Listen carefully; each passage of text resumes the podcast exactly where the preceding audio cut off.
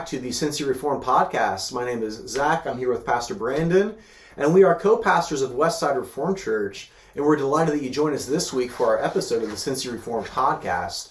Uh, this week, we've decided to talk about something that is somewhat controversial for those who are somewhat new to the Calvinistic and Reformed uh, tradition, and that is a doctrine that that is um, oftentimes called uh, limited atonement. Uh, sometimes it's also called a particular uh, redemption. And we want to spend some time discussing that today in hopes of recognizing that the offense maybe isn't quite as great as it is oftentimes made out to be, and to clarify um, maybe some things that are, you know, some of the, the rough edges and uh, the, the unnecessary uh, offense that, that can uh, arise from it. But uh, just to briefly uh, get us started, um, typically the language of limited atonement comes from the acronym that's used within the English language of TULIP.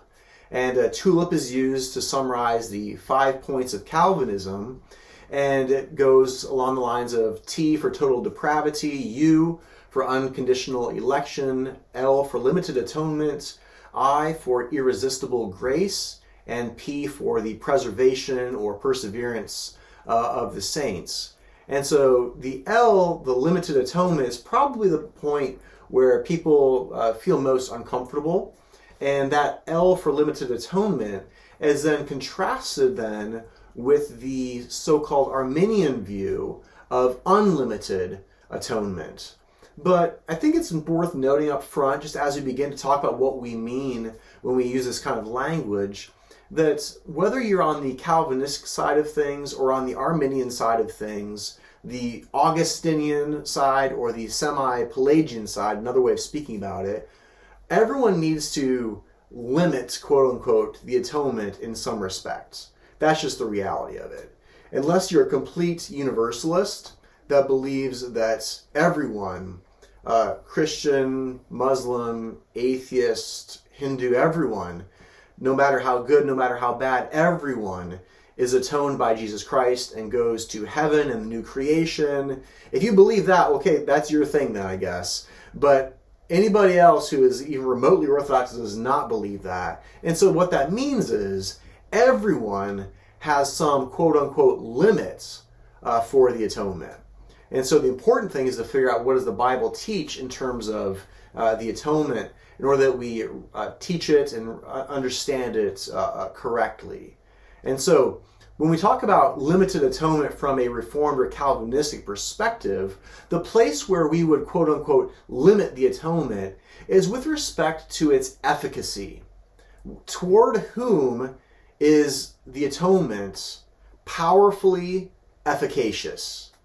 We would say that it's powerfully efficacious toward the elect, toward God's elect alone. It is not powerfully efficacious toward the uh, those who are passed over, oftentimes called the, the reprobate. And so that that is where we would quote unquote limit the atonement. The Arminian, on the other hand, the semi-Pelagian, on the on the other hand, would limit the atonement in terms of its efficacy. They say, "Oh, Jesus died the same way for everyone." So, in other words, it's not really efficacious toward anyone in particular, the efficacy of the atonement comes back to rely upon you and your decision. You make it efficacious by what you do rather than the atonement being in and of itself powerfully efficacious to convert and save sinners. So, in other words, both sides need to limit the atonement some way. The Reformed limit its efficacy as being efficacious toward the elect. The Arminian uh, limits it in terms of it is um, it is not efficacious toward anyone in particular. It's just broad and the same for everyone in in, um, in a generic sense. So, Brandon, how, how about you kind of chime in on this? I've been talking too much. Oh, no. no, you know, I, th- I think that's right. Yeah, I mean, everybody's going to limit the atonement. Um, uh, for, for, for whom did Christ die? And that's that's kind of the question here, right? Um, did Christ die in the same way for every single person, or or only for the elect, only for those whom God has chosen? So yeah, here's kind of the the debate, and like you said, everybody's going to limit it. The Arminians are going to limit um, the uh, the efficacy, so they're going to say it's not uh, efficacious uh, it's but it's broad in scope, where we would limit its scope but maximize its effectiveness.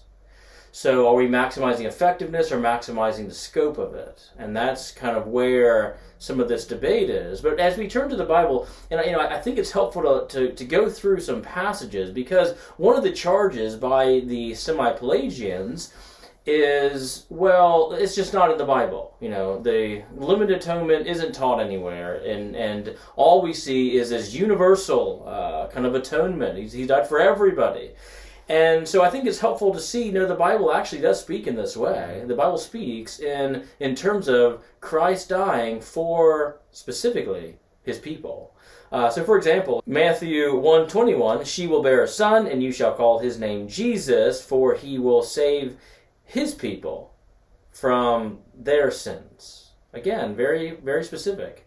Who's he going to save? His own people. Uh, Matthew 20, 28. The Son of Man came not to be served, but to serve and to give his life a ransom for many. So there's many people that he's going to give his life for. That's not a universal statement, but it's it's still a large kind of number, many people. Uh, John uh, 10 11. Jesus says, I am the good shepherd. The good shepherd lays his life down for the sheep. Who's he laying his life down for? The sheep.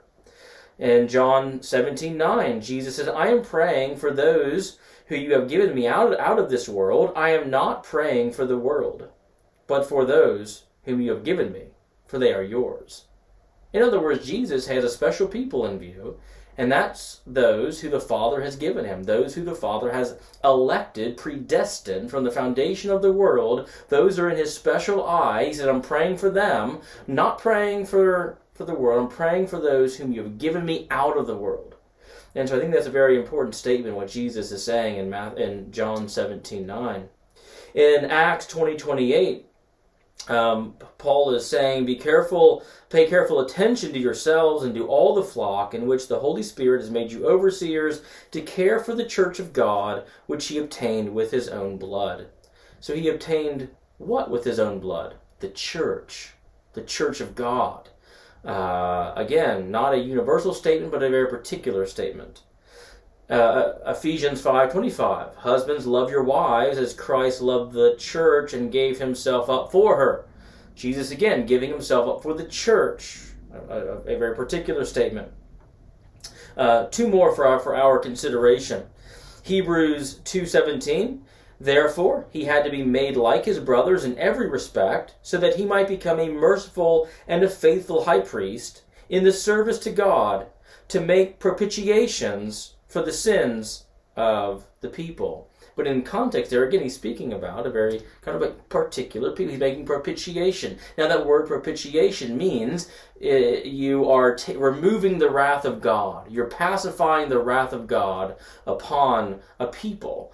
And um, and then finally in Revelation 5 9, and they sang a new song, saying, Worthy are you to take the scroll and to open its seals, for you were slain and by your blood you ransom people for God from every tribe and language and people and nations. So, you know, it's great the scope here, you know, various tribes and peoples, languages, nations, but it's people from them. Again, not a universal. He, he, he doesn't say you ransomed all tribes, language, people. He said, no, people out of each one, particularly, have been, have been redeemed with all this language, it's never the language of mere possibility, is it? No. It's a language of accomplishment. That's right. That he ransomed them. Mm-hmm. He didn't make it available. Right. He made propitiation. He pacified the wrath of God for them. He didn't make it in theory mm-hmm. a possibility that maybe they may or may not, by their own volition, mm-hmm. uh, put into effect. But no, he did it. Right. and we celebrate the Lamb who was slain, right? Absolutely, yeah, and that, that's one of the I think the the problems with the Arminian semi-Pelagian view is you know Jesus comes down, dies in a very not uh, in, in a less than efficacious way. And then he's like standing on the sidelines just like pleading with people. Oh you know if you want to come and uh, theoretically mm-hmm. nobody might might not have come in that scheme right. of things. Right. and so there's a, there's a possibility in which Jesus died for no for no reason in, in that scheme. Mm-hmm. but no for the reformed we maximize the efficacious. So when Jesus dies he grabs you and says you're mine. I bought you. You're saved. Boom. Done. Accomplished. And it's not a mere possibility on the sidelines. It's a grabbing and saying you're mine bought you. So yeah, I think that's the one of the big problems there. But you know, the, the Arminians would point to some problem passages. Uh, I'll go ahead and read sure. one, one of those problem passages. Maybe you can kind of give some reflection on it. But it's in it's in First John. Mm-hmm. And um, he makes an interesting statement that seems to broaden out kind of uh, the scope here. But here, here's what he, John says. Uh, Jesus is the propitiation for our sins, and not for ours only, but also for the sins of the whole world. So, you know, an Arminian might point to that passage and say, well, wait a second, he propitiated the sins of the entire world here. How do we understand it? What are some reflections? I think there are different ways you could take that and still be Reformed and Orthodox. I think the way that I take that is to recognize that John is broadening the um, the the scope of, of the people of God uh, in the same way that John the Baptist cried out, "Behold, the Lamb of God who takes away the sins of the world." He is unveiling the mystery that Christ came not only for the Jew but also for the Gentile. And it seems to me like that's what's going on here as well. Is that it's a recognition that the the the atonement of Christ surprisingly was not only for the believing Jew but also for those among the Gentile nations who would come to faith within due time. And so that that notion of the world really encapsulates then the nations, every tribe, language, people, and nation that we just read about from John's revelation later on. Is that how you take the text? Yeah, no, I think that's right on in terms of, you know, he's speaking about, yeah, all of those tongues and tribes and nations out of the world, uh, those particular people who were elect. Now, I think what we also have to kind of recognize, too, in 1 John 2 2, is when you read it on its surface, um, both the Ar- the Arminian has to make some qualifications as well, right. Uh, right? Because it says that Jesus propitiated the wrath of God on the sins of the whole world. Now, if Jesus Again, propitiation is the removal of God's wrath. If he removes God's wrath from everybody around the world, then guess what? Everybody goes to heaven no matter what you did or, or who you are or what you believe. Uh, and then you become a universalist if you kind of read that text in a very shallow, surface level way. So even the Arminian is saying, well, no, because you still have to believe in order to tap into that propitiation, and they're going to have to make some qualifications with what John is actually saying here. But but but so too uh, for for the Reformed, as we're understanding, yes, he propitiated, but if he mm-hmm. propitiates your sin, you go to heaven. Means the wrath of God, the wrath of God is no longer on you, and so uh, and so um, the, the, the Arminian is saying, well, those who believe, and the Calvinist is saying, well, those who believe are elect, right? Um, so yeah, I think that you know as we understand that text in terms of um, we're we're both coming to it and realizing well it's not a kind of service level universalism that's not what's going on here in the text, uh, but but but what's what's actually happening and also realizing the way in which the New Testament uses the word world. Um, it uses it in different ways. Sometimes it means um, uh, kind of that surrounding Jewish nation. It can be spoken of as the world. Uh, so the, it, it, can be different. It, it, can be spoken of in different ways. It's it's not always global in view, but even when it is global in view, oftentimes it's speaking again about the different nations and languages and tribes and peoples, and uh, and and out of which God has God has chose to to save. So. I don't think that that's a problem passage. In fact, I, I don't think that. I, th- I, think all of these problem passages that the Arminian might want to bring up are not really problems when we understand it uh, properly. If I could just jump in, one thing that I think we've been touching on a little bit mm-hmm. that maybe we should uh, bring out more clearly is as we're talking about things and reading from like uh, the book of Hebrews, or as we reflect upon First John 2, one of the things that we're operating with in the back of our minds is an understanding of the types and shadows uh, from the Old Testament that help us to understand the atonement of Jesus. Mm-hmm. That he came as a priest to offer sacrifice and to intercede. And if we think about that Old Testament type and shadow and what's occurring there, then we're seeing a high priest in Israel who is offering up sacrifices and interceding and he's doing that for whom? The people of God. He's not offering up sacrifices on behalf of Babylon or on behalf of Assyria.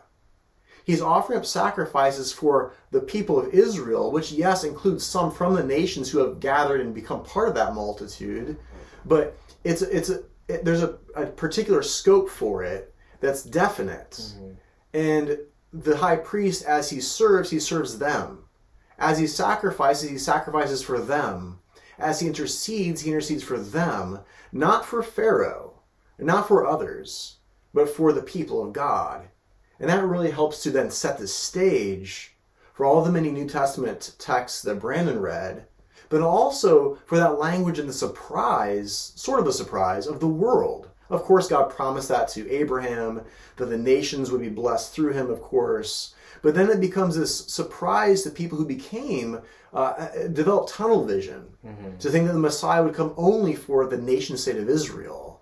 And that when the curtain is then pulled back, we have this language then to emphasize the fulfillment of that Abrahamic promise. That's not only for the Jew, but really encompasses the whole world. That is, people from every tribe, language, people, and, and nation. So mm-hmm. I want to bring that out a little bit, some of the background I think we've been working with, maybe assuming a little bit. Yeah, I know that's helpful.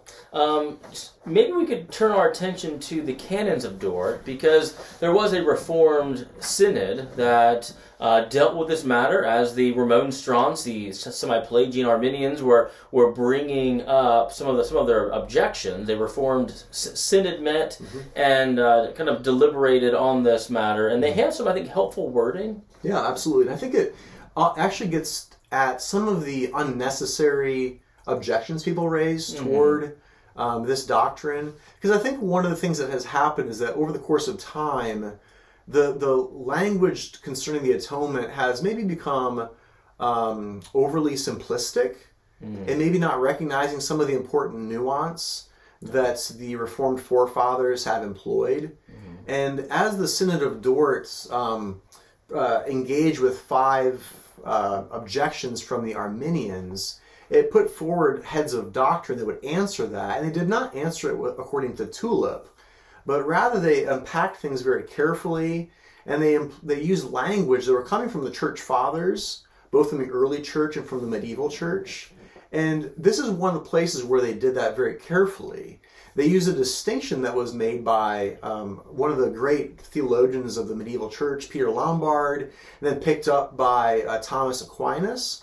It was used to speak then about the atonement of Jesus. And there's a twofold distinction that's made it speaks about the value of Christ's atoning work, and then its efficacy. These are two things that need to be held uh, together.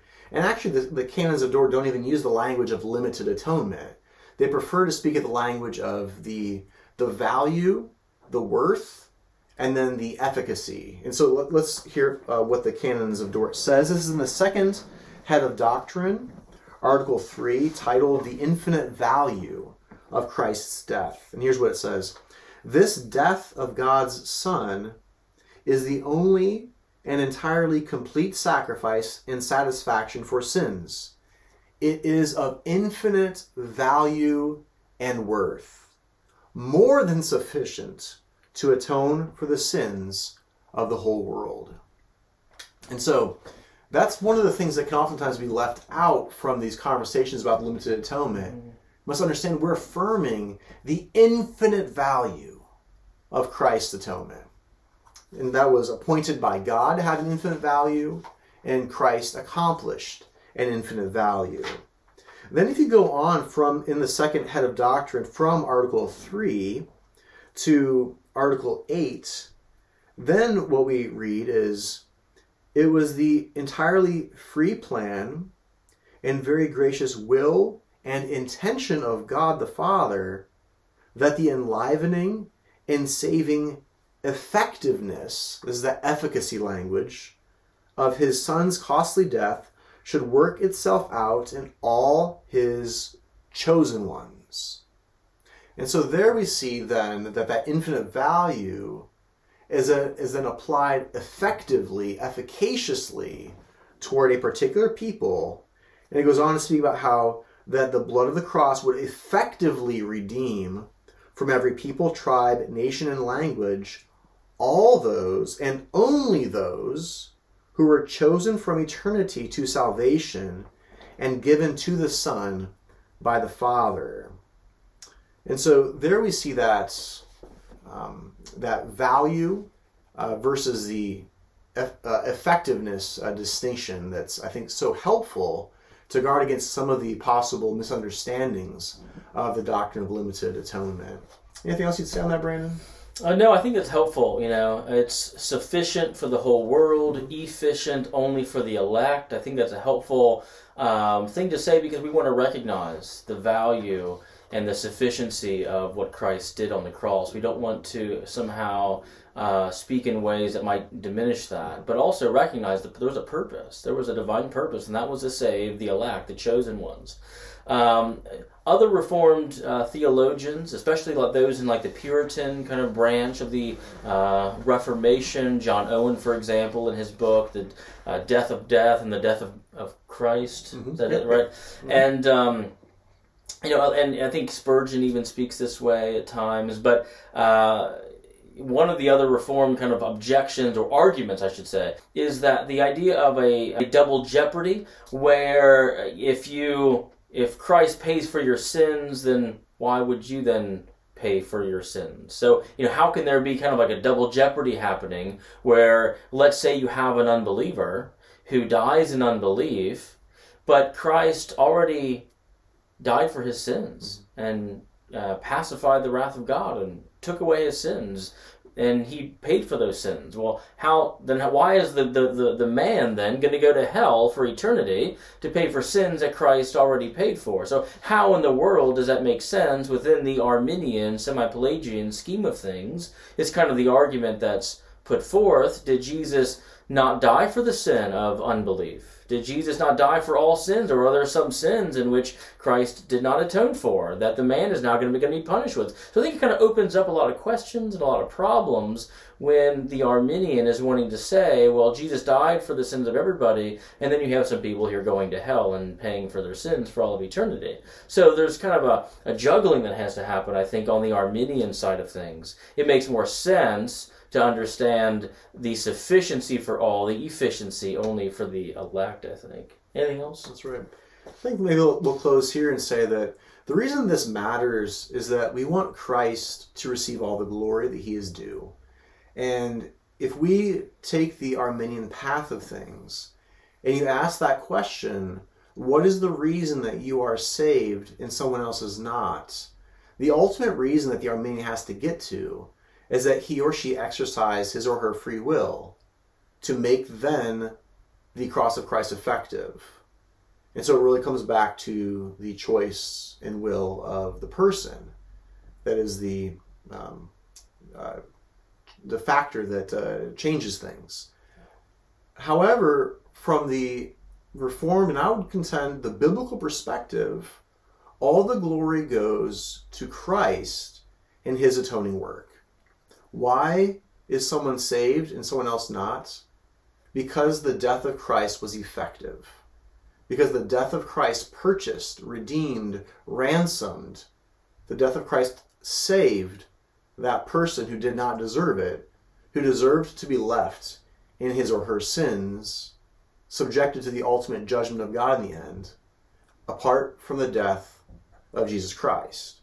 And so that is the reason why this matters, is that Christ in his death and resurrection might then receive all the glory for the work that he has performed on behalf of his church, not just sufficient for the whole world, but efficient for the elect, those whom God had given him from eternity.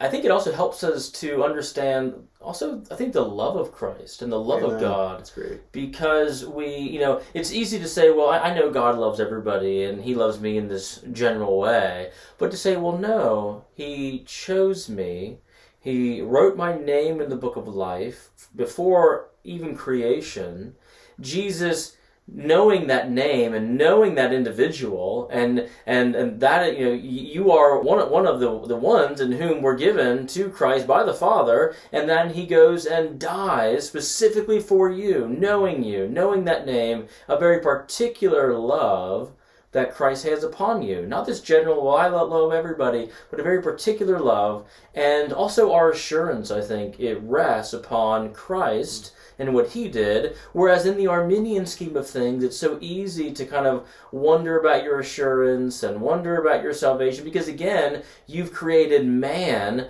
and put man at this top, this pedestal where I'm choosing and I'm deciding and I'm what whatever. And it's a man centered approach. Whereas in the Reformed world, it's a God centered approach. God has chosen, God has done. My assurance of salvation rests on, on God and, and what He's done, feeling very particularly loved by, by Christ in what He's done. So Excellent. Well, we hope this has been helpful for you. Uh, again, this is the Cincy Reform Podcast. I'm Zach. This is Brandon. Thanks for joining us this week. We hope um, invite you to check out our church as well, especially if you're in the Cincinnati area. Uh, Westside Reformed Church. Can find us at westsidereformed.org. And we hope to meet you someday in worship. So thanks again. Until next week. Bye bye.